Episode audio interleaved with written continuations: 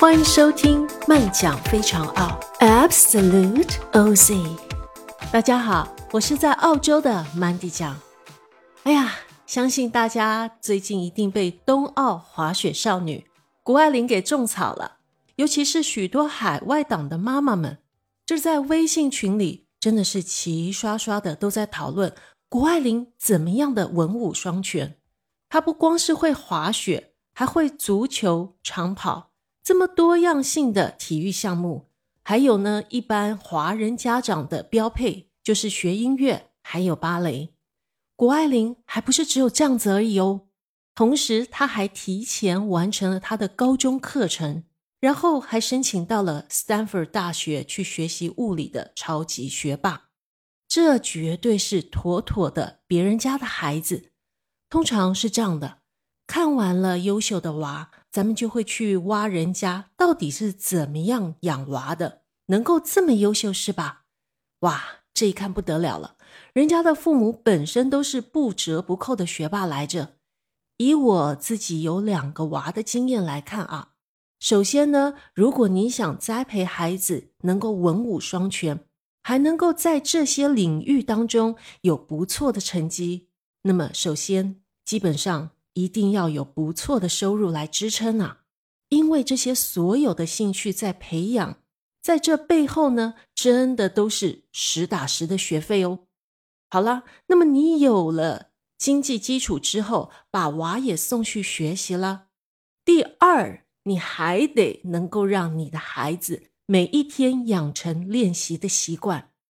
那么这样的一个过程呢，也是家长跟孩子最容易放弃的阶段。但凡我们看到那些成果还不错的孩子，那背后投入的时间绝对不会只有孩子他自己本身而已，家长呢也是一起跟着盯着抓着。而这每一天的过程，真的都是拉锯战，也是家长跟孩子互相痛恨对方的一个点。但是呢，每一次当孩子能够取得不错的成绩，拿到 A plus 的时候，或者是拿到金牌的时候，他们自己其实也是很开心，成就感满满的。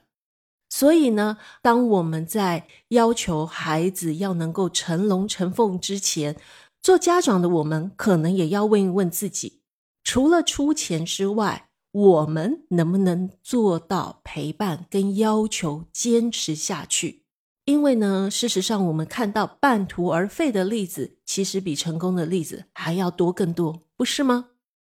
第三，自己本身是不是也是个有料有才的家长？为什么我会这么说呢？我举个例子吧，就像我一刚开始提到的谷爱凌，她那么爱滑雪，其实也是小时候被自己的母亲所影响。那还有就是，我看到我周围有很多专业的音乐人士。那么他们的孩子之后走上音乐这条路的比例也会比一般的家庭还要来得高。其实孩子在学音乐的时候，如果父母的一方有比较懂音乐的，那么在孩子学习的过程当中，其实是能够搭把手，给予孩子一些指导跟导引。那么还有，我们也可以看到，就是在政治圈当中，他们的下一代走上政治这条路的比例，其实也是比一般其他的家庭要高出很多。那我们再来看呢，如果家中的父母是一直在划手机，那么孩子很高的比例一定也是手机、平板一族。当然，以上的例子都不是绝对哦，但至少是高比例。所以，我不知道各位的身边。有没有这样的家长，就是会不太开心的，质问他的小孩：“诶，你为什么都不看书啊？一直在玩手机啊，一直在玩电脑啊？”但是，Hello，这位家长，你自己就是一直在划手机啊。所以，我一直觉得，要能够养到一个超级自律的小孩，应该是上辈子真的是有在烧好香，累积福报，才有这么自动自发的娃。至少。我是没有这个福气啦，所以呢，我就自己抓起喽。但是在跟人家谷爱凌的母亲一对比，哎，我女儿心里的 OS 可能是：哎，为啥我妈不是台大毕业的呢？我相信，其实蛮多的家长在看完了别人家的孩子之后，再看一看自己的，都会有一种算了，孩子能够平安快乐的长大就好。各位正在收听节目的小耳朵们，不管你自己是信奉哪一类的教育方式的家长，在这两年不平静的岁月当中，健康跟平安绝对是第一优先的考量。关于怎么样栽培小孩，各位小耳朵们有什么想要一起分享的吗？欢迎你们在下方区的留言区留言哦。